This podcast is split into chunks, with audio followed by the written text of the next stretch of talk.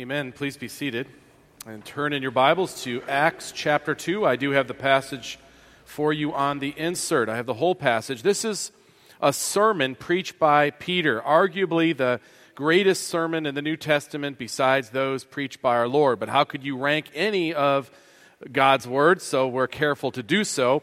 But it is a powerful, foundational sermon at the beginning of the expansion of God's kingdom. The Holy Spirit has come. Jesus ascended into heaven, sent the Spirit. Pentecost has come, and people are given the ability to speak languages that are not their original tongue so that other people uh, would understand them who are from other countries, and there was a unity of the Spirit filled, uh, filling those people. Uh, one hundred twenty of them gathered in that initial gathering. Many more were onlookers watching what was happening. Uh, we know this at the end of this sermon. Uh, some three thousand people profess faith in Christ. Um, but this is an episode that occurs right at the fountainhead of the church's explosive expansion. And it's a sermon uh, to be remembered. It's a model for all sermons, uh, Christ-centered preaching par excellence by Peter, uh, inspired by the Holy Spirit, obviously. And so I will read this uh, sermon in its entirety, verse fourteen of Acts two to verse thirty-six. We'll pick up next week with the aftermath of the sermon, the response of the people. But for now, here as I read God's holy word, um, this sermon preached by Peter on the day of Pentecost. But Peter, standing with the eleven, lifted up his voice and addressed them. Men of Judea and all who dwell in Jerusalem, let this be known to you and give ear to my words. For these people are not drunk, as you suppose, since it's only the third hour of the day. But this is what was uttered through the prophet Joel. And in the last days it shall be, God declares, that I pour out my spirit on all flesh. And your sons and your daughters shall prophesy. And your young men shall see visions. And your old men shall dream dreams. Even on my male servants and female servants in those days I will pour out my spirit, and they shall prophesy. And I will show wonders in the heavens above and signs in the earth below. Blood and fire and vapor of smoke. The sun shall be turned to darkness and the moon to blood before the day of the Lord comes, the great and magnificent day. And it shall come to pass that everyone who calls upon the name of the Lord shall be saved. Men of Israel, hear these words. Jesus of Nazareth, a man attested to you by God with mighty works and wonders and signs that God did through him in your midst, as you yourselves know. This Jesus, delivered up according to the definite plan and foreknowledge of God, you crucified and killed by the hands of lawless men. God raised him up, loosing the pangs of death, because it was not possible for him to be held by it. For David says concerning him, I saw the Lord always before me, for he is at my right hand, that I may not be shaken. Therefore my heart was glad, and my tongue rejoiced. My flesh also will dwell in hope. For you will not abandon to my abandon my soul to Hades, or let your Holy One see corruption. You have made known to me the paths of life. You will make me full of gladness with your presence. Brothers, I may say to you with confidence about the patriarch David that he both died and was buried, and his tomb is with us to this day. Being therefore a prophet, and knowing that God had sworn with an oath to him that he would set one of his descendants on his throne, he foresaw and spoke about the resurrection of the Christ, that he was not abandoned to Hades, nor did his flesh see corruption. This Jesus God raised up, and of that we are all witnesses. Being therefore exalted at the right hand of God, and having received from the Father the promise of the Holy Spirit, he has poured out this that you yourselves are seeing and hearing. For David did not ascend into the heavens, but he himself says, The Lord said to my Lord, Sit at my right hand until I make your enemies a footstool. Let all the house of Israel therefore know for certain that God has made him both Lord and Christ, this Jesus whom you crucified. Let's bow together and ask for God's blessing to be upon uh, the reading and the preaching of his word. Let's pray. Heavenly Father, by the work of your Holy Spirit, please give us understanding of your word. I pray that Peter's message on the day of Pentecost, uh, that it would enliven dead hearts and encourage regenerate ones afresh. I pray that we would be inspired by the simple power of the message of the gospel of Christ. I pray that we would be renewed in our confidence about the unified message of your word, the message of Christ. And I pray this through Christ, to whom the Bible points. Amen. We have before us a sermon preached by an apostle. Now, a preacher must be careful when preaching a sermon on a sermon, especially one in the Bible. Uh, this is arguably the greatest sermon in Scripture not preached by Jesus himself, if you want to rank such a thing. So my approach this morning will be to walk through Peter's sermon, his message at Pentecost, and then highlight the points of his message. Um, that the message of this sermon would be the message of the text itself. That's what any sermon should strive after. Uh, that's what expository preaching is. It's not just going through the Bible in order. It's the message of the sermon should be the message of the text. Uh, what the text says is what the sermon should say. That's where the power of God's word lies. Now, this is not just for preachers, though, a model. It is a model for preachers, but it's for every Christian to lay hold of what Peter says and what he displays. James Boyce puts it this way. It is a sermon every preacher should study. Yet more than that, it is a sermon all Christians should study, because although in a formal sense most Christians do not preach sermons, all nevertheless have many opportunities, they must have them, to speak about Jesus Christ. So the principles that govern the formation of a great sermon must govern the informal witness of the people of God in other circumstances. This sermon was centered on the Bible, centered on Christ, and was fearless and reasonable. We have before us a model Christ-centered sermon. Let's walk through the passage together, starting at verse fourteen, where we have Peter, good old Peter, the stumbling disciple, now speaking with apostolic authority. Verse fourteen, but Peter, standing with the eleven, lifted up his voice and addressed them. Men of Judea and all who dwell in Jerusalem, let this be known to you and give ear to my words. What a difference this demeanor or this, this tone that Peter has now as he speaks. For these people are not drunk as you suppose, since it's only the third hour of the day. It's only nine in the morning. So Peter stands with authority that we have not seen from him before. It's an authority, yes, because of his special commission as an apostle, no doubt. But it's also because he's basing what he will say on the Word. It's based on the Bible. So he has a certain a forwardness, a confidence, an authority because it's biblical. That's the basis for his speaking with authority. It's based on Scripture. And this is Peter now. This is the Peter who lied about knowing Jesus when a servant girl recognized him the night of Jesus' arrest. It's the same bumbling and stumbling Peter that we relate with so well. Uh, we saw him speak before he thought so many times. Um, the same Peter whose face slipped on more than one occasion. The same Peter who intemperately sliced off a guard's ear. Um, Kent Hughes captures it this way. He was always the first in everything. First on the water, first with his mouth, and first with the sword. And now here's that Peter, standing with apostolic authority, standing with the eleven, verse fourteen, lifted up his voice and addressed them. There's one hundred twenty people there immediately and more listening on. Men of Judea and all who dwell in Jerusalem. Everybody needs to hear this message, Peter says with authority. Let this be known to you and give ear to my words. This is a person now who's not speaking any longer as a doubting, stuttering disciple. This is a post resurrection prophet of God speaking with command. Let this be known to you and give ear to my words. Now, I am not an apostle. There aren't apostles, but we have the apostolic faith in the Word of God.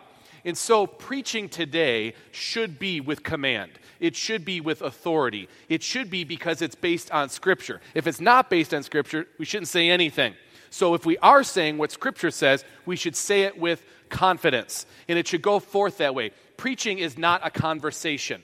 It is not a, a two-way. It is the word of God being proclaimed as it is given. And the people of God need this. Um, that's what preaching is. And preaching will always have as its subject Christ. Now, there may be sections of Scripture that tell us how we're supposed to live, but it's still rooted in Christ. We can't live that way except for in Christ. So all Scripture preached is Christ-centered. It's Bible-based, and it comes with command and authority. And that's what we have demonstrated by Peter when he speaks. He speaks this way because it is with apostolic authority. It is Scripture, and that's what we still have in the church today, is God's Word and His Spirit, and we should preach it with that kind of confidence.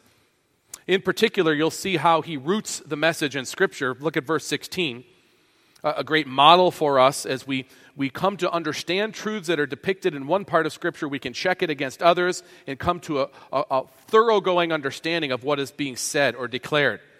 What happened on the day of Pentecost when these people were speaking in other languages was actually forecasted in the book of Joel, verse sixteen. But this is what was uttered through the prophet Joel, chapter two in particular. And now this prophecy that wasn't fully known at the time of Joel. At the time of Joel, Israel is under great condemnation. And they were looking ahead, the prophet was looking ahead to the time of the coming of Messiah. And really a complex of time is captured here. Verse seventeen. In the last days it shall be, God declares, that I pour out my Spirit on all flesh. Last days doesn't always mean the last few days before the end comes. In the last epoch, in the last time. And when Christ comes, finishes work, his work on the cross, is raised again and ascended, now the expansion of the kingdom begins. That's the last days. We're in those. They were then and they are, we are now. But there is some particular fulfillment that's most likely in view. Clearly what happens at Pentecost, it says, I will pour out my Spirit on all flesh, and your sons and your daughters shall prophesy, and your young men shall see visions, and your old men shall dream dreams. Even on my male servants and female servants in those days I will pour out my Spirit, and they shall prophesy. It will go wider than Israel. The fulfillment of Abraham's covenant will be seen. The nations will come. The Spirit will go forth. The kingdom will expand. Verse nineteen. And I will show wonders in the heavens above and signs in the earth below, blood and fire and vapor of smoke. Now, many scholars, and I tend to line this way, think this is picturing what happens at the end of the Jewish epoch when in seventy A D the temple is destroyed and Jerusalem is leveled. And so this is that final judgment. The Spirit comes, the kingdom expands, God brings this judgment on the temple and what it represents. Some think that's still to come. It's a bookend to the end of, of the age. Whatever the case, for the people hearing this sermon now, they're realizing this is not a bunch of people drunk at nine in the morning. This is the Spirit come, and something big is happening that had been forecasted centuries before. Verse twenty-one, and it shall come to pass that everyone who calls upon the name of the Lord shall be saved. This becomes a very important call in the preaching of the church. It has always been the call of God. Anyone who calls upon God will be saved. And of course, this is with the understanding of who Christ is. There is some depth here, clearly, as it's couched in this overall teaching of who Christ is, what he came to do, where he was. It shall come to pass that everyone who calls upon the name of the Lord shall be saved. Next, you see in verse twenty-two, Peter drawing attention uh, to something very historical. This makes the sermon become timeless. Now, any Christ-centered sermon is timeless, but he's really rooting the message, the heart of the message, in the person of Christ, the real person of Christ. He's not just a myth, not, not just a metaphor. He's actually Jesus of Nazareth. Verse twenty-two, men of Israel, hear these words. Jesus of Nazareth, a man attested to you by God with mighty works and wonders and signs that God did through him in your midst. So they were eyewitnesses to this historical Jesus. Um, attested by God, they saw him do his works and his wonders and his signs in their midst, in the last part of verse twenty-two, as you yourselves know. You know this is historical. This is an historic person, Jesus. He did what he did in front of you. You saw it. You witnessed it. Jesus of Nazareth, not to be confused with any other Jesus. These facts that he's offering about Christ is part of his sermon, part of his message, so that they could connect with what they witnessed and know what it meant. You'll notice that they're in the time frame. Uh, no, no one stands up and says, wait, what you said about Jesus isn't true. And there's no record in the hundreds of years after Jesus ascended of anybody trying to argue that Jesus didn't really exist. You know that that kind of teaching, the idea that Jesus didn't really exist, as the Bible depicts, is rather recent. And it's usually a reaction to what the Bible teaches. If we can take out the historical Jesus, then what is said can then be dealt with too. But no serious effort's been made to say that Jesus didn't really walk the earth when the Bible says he did, or that Jesus did the things he, the Bible says he did. No serious attempt is made at that. And Peter, with his statement about Jesus, roots Christ in history so we know what he did actually happen and then what it means. And by the way, this is still a valid appeal for Christians today. It's not the thing that would necessarily bring a person to Christ. God, God can do whatever he wants with his word. But stating the fact of Jesus' life, you can confront a person, is Jesus real or not? Do you believe he existed? Do you believe that the record of what we have in the Gospels is really true about Christ? Yes or no, and what do you do with that? It's a good lead-in to introduce the Gospel of Christ. A man attested to you by God with mighty works and wonders and signs that God did through him. Peter confronts the audience with the historicity of Jesus. He healed people. He cast out demons in front of you. He stopped storms in front of you. He raised the dead. He fed people with just morsels. He himself died and was raised, and you've seen it. You know it's true. He proved himself a hundred times over. Next, Peter goes on in his sermon, verse twenty-three, declaring the reason for Christ's finished work. And in so doing, he accents our sinful state and God's sovereign power. There's a lot in this statement that comes next. He makes a statement that we can't deny about our sin and his crucifixion. At the same time, speaks to God's righteous and sovereign plan. Verse twenty-three, this Jesus, the one I've just told you about and reminded you of, delivered up according to the definite plan and foreknowledge of God. You crucified and killed by the hands of lawless men. God raised him up, loosing the pangs of death because it was not possible for him to be held by it. Two packed verses. It says that God planned for Jesus to come and be delivered up to do the work of redemption. Back in Isaiah fifty-three, seven hundred years before this, it says it was the will of the Lord to crush him. It was the plan of God to send Messiah to die for the sins of his people. And then it says in the text, defining this plan, the definite plan and foreknowledge of God. So Jesus being deli- de- delivered up for redemption was part of the plan of God under the foreknowledge of God. Now, when we think of foreknowledge as human beings, we typically think we can foresee something that happens, not that we're making it happen. That's not how it applies to God, though. And the way we know is when the word is used, like we have here, it says, according to the definite plan and foreknowledge of God. They're meant to inform each other as concepts about God. We have definite plans, but they're really not that definite because stuff can happen. We can have foreknowledge, which is we were likely to see something happen. We've orchestrated some things that should fall out this way, but it might not. That's because we're people. But when you're talking about God, it always works. The definite plan and foreknowledge of God are used in synonymous, in a synonymous sense, the same way it's used in Romans eight. That we, that those that God foreknew, he also predestined. Foreknowledge and predestination go together. It's part of God's sovereign plan. That's redemption. Yet, though, notice what it says next. You killed him. You crucified and killed by the hands of lawless men. In case anybody was sitting there thinking, well, the Romans did it. That's not the truth.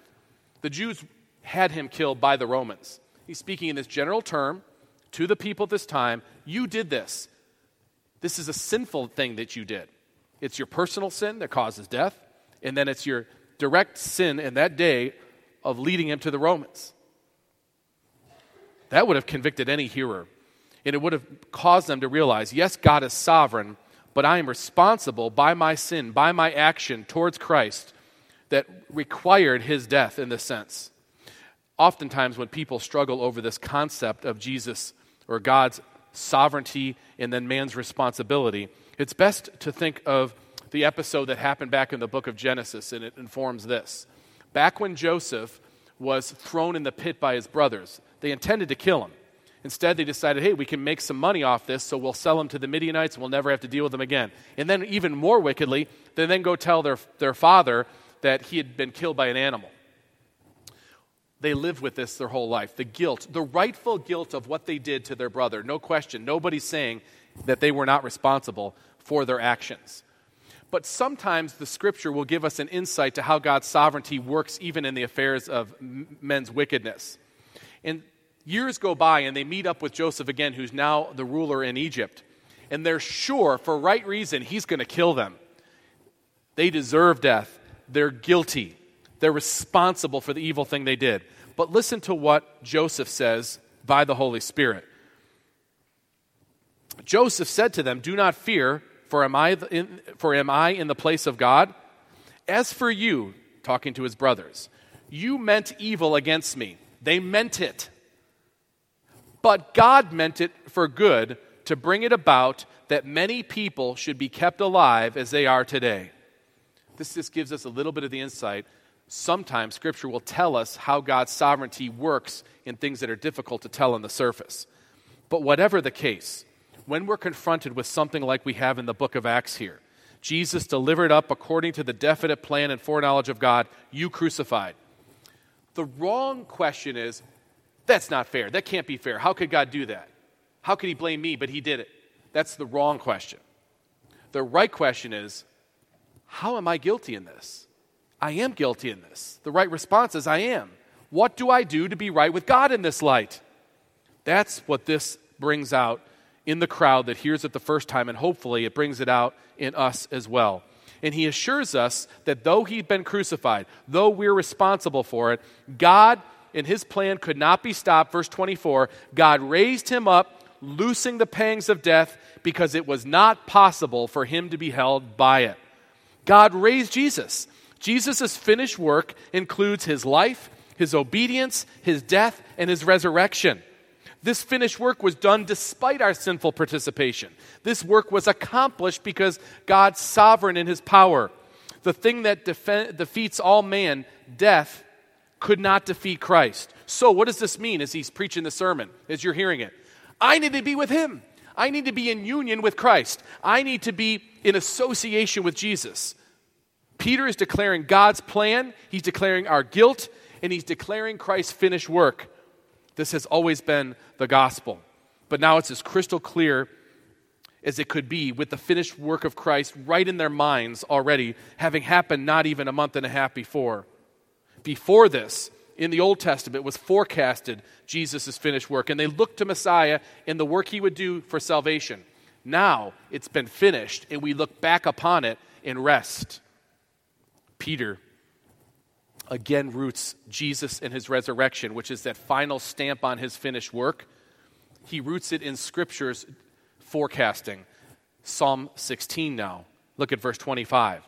For David says concerning him, I saw the Lord always before me, and he is at my right hand, that I may not be shaken. So this is David in Psalm sixteen speaking through the Holy Spirit, unbeknownst to him, speaking for his greater son who would be Christ. Jesus would be the fulfillment of David's throne, the covenantal promises of God fulfilled through David, finally upon Jesus. Psalm sixteen is Jesus speaking of his relationship with the Father that makes his Father safeguard him in the tomb before his resurrection. Verse twenty-six, therefore my heart was glad and my tongue rejoiced, my flesh also will dwell in hope. For you will not abandon my soul to Hades, or let your Holy One see corruption. You have made known to me the paths of life. You will make me full of gladness with your presence. This is a forecasting of the experience of Christ. It's telling the audience this is rooted in God's sovereign, providential outworking of his plan to redeem. You will not abandon my soul to Hades. Peter is careful here, though, to do something else. Look at verse twenty-nine. He respects the prophets. He's not in any way dissing David. In fact, the Jews loved Abraham, Father Abraham. The Jews loved Moses. But the Jews in the time of the Romans really loved David. Uh, David marked something that they longed for. They wanted a king as powerful, with as much military might and prowess and leadership as David had. That's who they want. They want a David to rise up to free them from the Romans. It's David who is our great king. And even the other nations of earth knew their military history and knew the stories of David. Though Israel was a small nation, the kind of conquest they exacted under David was held in legend among the pagan nations even. So David's a point of pride for the Jews. What Peter does is say, the point about David you're missing. He is a forecast of the greater king who will sit on the throne and exact a greater dominion over a greater king, kingdom. David's greater son, Christ. It's not about David. With no disrespect to the patriarchs, verse twenty-nine, brothers, I may say to you with confidence about the patriarch David that he both died and was buried, and his tomb is with us today. Okay, David is not superior to Christ. He's the fulfillment, or he's the predecessor to the fulfillment who is Christ. The legacy of David's powerful reign as king is known the world over, but the greater David is better and more superior in all ways you can imagine. The kingdom that Jesus will bring will not be bound by borders. It will not be defined by one ethnicity. It will not be limited to a part on earth that is just small. It will expand to every tribe, tongue, and nation because the Spirit from the King from heaven will be sent and people will be saved. They will call upon the name of the Lord and they'll be saved. And this will transcend all the kinds of boundaries we set up, and even in places where they oppress those who name the name of Christ, the kingdom won't stop growing because the Spirit's doing this work. It's the greatest kingdom that anyone could ever imagine, and it will have no end, and it will come to a final climactic point at some in some day. And this David you're thinking is too small, too small. I could say with confidence, Peter says, the David that you're thinking of died, he's buried. We know where his tomb is. Now in climactic fashion, in verse thirty, Peter shows Jesus to be the fulfillment of God's covenant of grace, uh, who's seated now with God in heaven, carrying out this expansion of the kingdom. Look at verse thirty.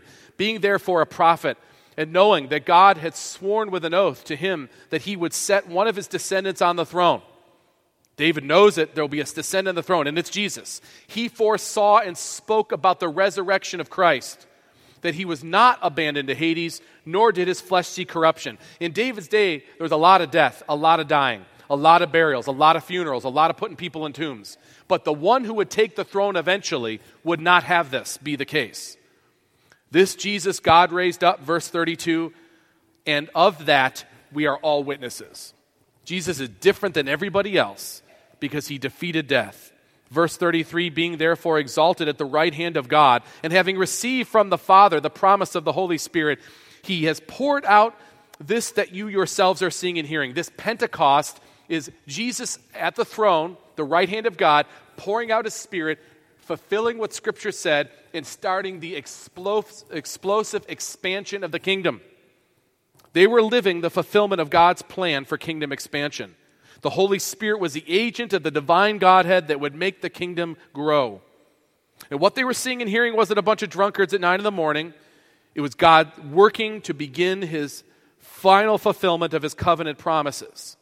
And lest anyone be confused about Christ's present work, what he's doing right now, Peter tells them, once again, verse thirty-four and verse thirty-five, Christ is declared as the building, as building his kingdom for the point of Pentecost. Verse thirty-four, for David did not ascend into heaven, but he himself says, you know what they sing, Jesus is the one who ascended. But David said, speaking for Christ, the Lord said to my Lord, sit at my right hand until I make your enemies your footstool. This is Psalm one ten. Psalm one ten is the most cited psalm in the Bible, twenty-five plus times. This is God the Father saying to God the Son, after his finished work and resurrection, sit at my right hand. This is a demonstration of Jesus being equal with the Father. It wasn't David who ascended to heaven, it was Jesus. The Lord said to my Lord. God the Father said to God the Son, sit at my right hand. And the right hand of the king meant that he was equal in authority. The right hand of the king is a place of vulnerability for the king. The king has his scepter, which makes orders in his right hand. or his sword in his right hand, which can make attack. And in both cases, if you're seated at his right hand, you could put your hands on both of them and stop them, symbolically. So Jesus, equal with the Father, rules at his right hand and sends the Spirit so that, verse thirty-five, until I make your enemies your footstool.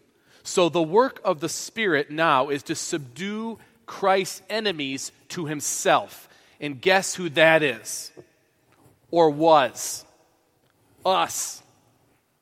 Christ subdued you to himself. You didn't do God a favor and say, I'll accept you. He took your warring self who was fighting against him and subdued you to Christ. And that's the work that God's doing from his throne with his Son at his right hand and his Spirit subduing God's enemies to himself. Until all have been brought that will be brought, and he comes again in final glory. What a picture. What a sermon Peter's sermon is. This is God's plan for redemption in a nutshell given. Jesus building his kingdom by winning people to Christ through the Holy Spirit and power witness of his people. What a sermon Peter preaches. It refers to Christ's ministry, his crucifixion, his burial, his resurrection, his ascension, and his present ministry. And if you haven't noticed by now, he really did it in like five minutes. Don't get any ideas about what that means. But five minutes is about all this sermon took. Now, he said more. We know later, all day he spent talking with people about the things he said. And this might just be a summary uh, that Luke gives us. But it's succinct and it carries it all, and it's proclaimed, and God brings people to himself because Christ is preached. After all sorts of incredible and rich historic redemptive complexity. And there's lots of complexities here. You could study until Jesus comes back all the intricacies of Scripture and how God's providence works. But Peter concludes his message with a very simple gospel declaration for the ages. It's timeless and it still works because God ordains it. Verse thirty-six, let all the house of Israel therefore know for certain that God has made him both Lord and Christ, this Jesus who you crucified. It, it, it's a simple confrontation. What will you do with Jesus? God has said he is Lord in Christ. Lord means he's the sovereign one. He's the king. He has authority. You do what he says. God has made him Lord. God has also made him Christ. Christ means the anointed one. It's, it's Greek for Messiah, the Savior, the, the one who redeems. He's made him the Lord and the Christ. And you crucified him. What do you do? We should say, oh Lord, I have. What do I do? And he says, come to me. Rest in, call out and be saved. Rest in Christ. Rest in the one who is the Messiah. That's what you do. That's the call of the gospel. That's the call to us. And if you're an old Christian, you still love this message. If you're someone who's wondering and you're tweaked in your spirit and saying that, then God may be giving you life. And you can lay hold of Christ. It's the only way you can. If you're neither of these, you might just be mad at this or think it's just, it's all hogwash to you. But when this message goes, God saves people. God encourages people. And that's what we have once again before us. I love the response. We're going to get to this next week, Lord willing, but verse thirty-seven, after this sermon's been preached, and when they heard this, they were cut to the heart. And said to Peter, and this is the right thing to say, and to the rest of the apostles, brothers, what should we do? Ken Hughes summarizes the sermon saying it's simple, it's scriptural, it's Christ-centered, it's convicting, it's practical, it's attention-getting and relevant. Peter's preaching here, it's full of Jesus, it's full of the Bible, it's full of the Holy Spirit. Oh, oh for preaching to return to this in our day. Um, so much of the preaching that happens today is awful. It's just it's just self-help junk. It's sociological or psychological. It doesn't get to the, the root issue of the gospel with authority. It is more of a conversation than a proclamation. James Boyce said this well several years ago. The problem with our preaching today is that it's so man-centered. Sometimes it is centered on the preacher. Uh, the minister will tell cute stories, often about himself or his children. Sometimes the preaching is centered on the hearers. It speaks to felt needs. Now, he, he notes, there is a certain sense in which that may be quite proper, of course. It's possible to reach people by speaking to their felt needs. It's starting there. But much preaching never gets beyond that. It's psychological or sociological in emphasis. It looks to the polls and asks, what produces the maximum results? What best builds a big congregation? That may succeed as the world measures success, for sure. You can build a big congregation by the same technique you use to build a big corporation or market hamburgers. But that's quite different, quite different from doing the work of God.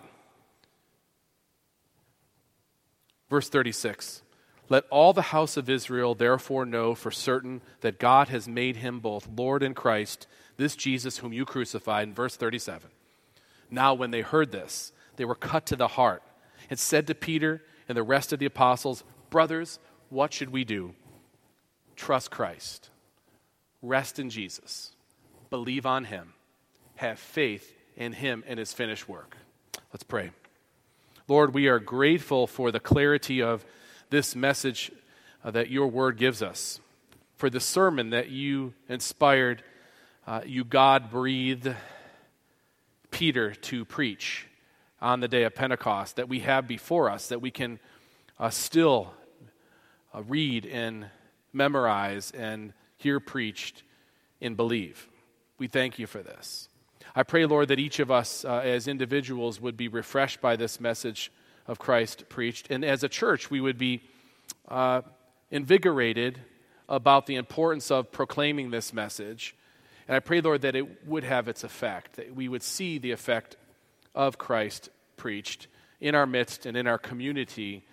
And Lord, I think of that even this week as we have opportunity to carry out a vacation Bible school. I pray that you'd bring people to this place that don't know the message of Christ, and that through the members of our church, the teachers, the students, the curriculum, that they would have Christ presented to them that they might believe. I pray this in Jesus' name. Amen.